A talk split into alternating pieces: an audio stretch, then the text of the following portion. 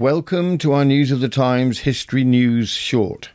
This is a bite sized historical news extract from our fuller News of the Times podcast. From the Yorkshire Evening Post, June 1896 Hideous Form of Execution.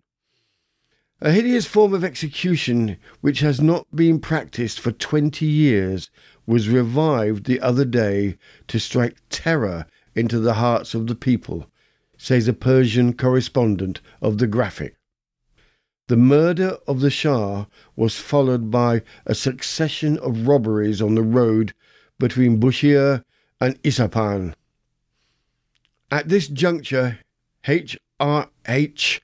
Ronkin Endowla, governor of Shiraz, marched out of prison five men who, common report said, had been there for the last five months and had had nothing whatever to do with the matter, but had merely been brought from the south because they refused to pay the excessive taxes imposed on them.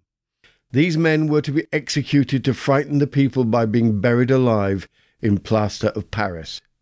This form of execution is called gatching and consists of a hollow pillar being erected over a pole about two feet deep, so that the whole forms a well into which the prisoner is put sometimes, the most merciful method, head downward, and at other with his head sticking out over the top.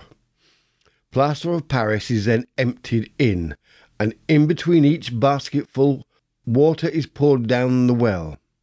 The gatch then swells, and when it hardens, it stops the circulation, causing the most excruciating agony.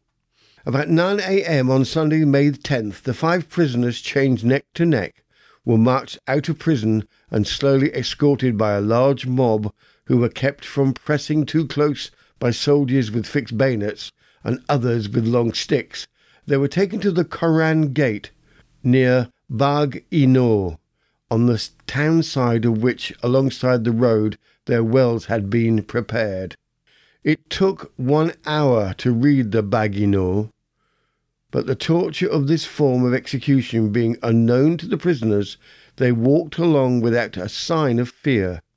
They were taken into a high walled garden, a guard being placed at the entrance, and in a short time the first to be executed was brought out.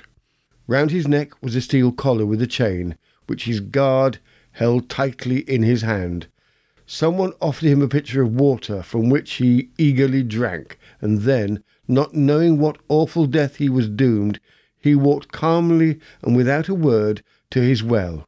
It took nearly half an hour to fill the well with gatch, during which time the sticks of the soldiers were in use to keep the crowd from pressing too close and hampering the movements of those employed with the gatch. After this, the second was brought out, and as the crowd moved in to the well prepared for him, I took a photograph which shows the man buried up to the chin, his face covered with powdered gatch, and his eyes closed, so as not to see the crowd standing round. The gatch has not begun to set, and the man is suffering no pain.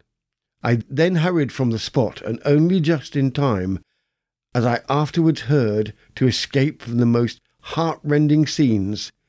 When the gatch became solid and tightened on the poor prisoner, his yells were frightful to listen to, and as they were carried over the walled garden, those waiting their turn realized that the death to which they were doomed, so far from being the painless one they had hoped for, was instead of a terrible nature. As the fourth man was led from the garden, he begged the executioner to take him to the bazaar, where he would find someone to give him ten tumans, which is about two pounds, after which he could cut his head off. The fifth became even more frantic as the yells issued from the mouths of his companions. Spare me, spare me, he cried, and I will show you you where two thousand tumans, which is about four hundred pounds, lie hid.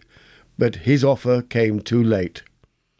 When, three days later, I passed along the road, I found the capitals had been added to the pillars, covering the heads of the poor men, who had thus horribly been done to death.